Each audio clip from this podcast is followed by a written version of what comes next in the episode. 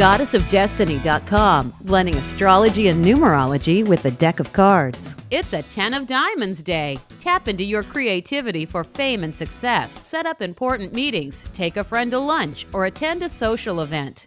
Just don't become too obsessed with making money. If today's your birthday, your card is the 10 of Diamonds. You love to be in the spotlight, are protected financially whether you feel it or not, and have more than your fair share of good luck. Just be open to receiving as much good as you're giving to others. You'll be happiest working for yourself, as your creativity and intelligence should make success come easily.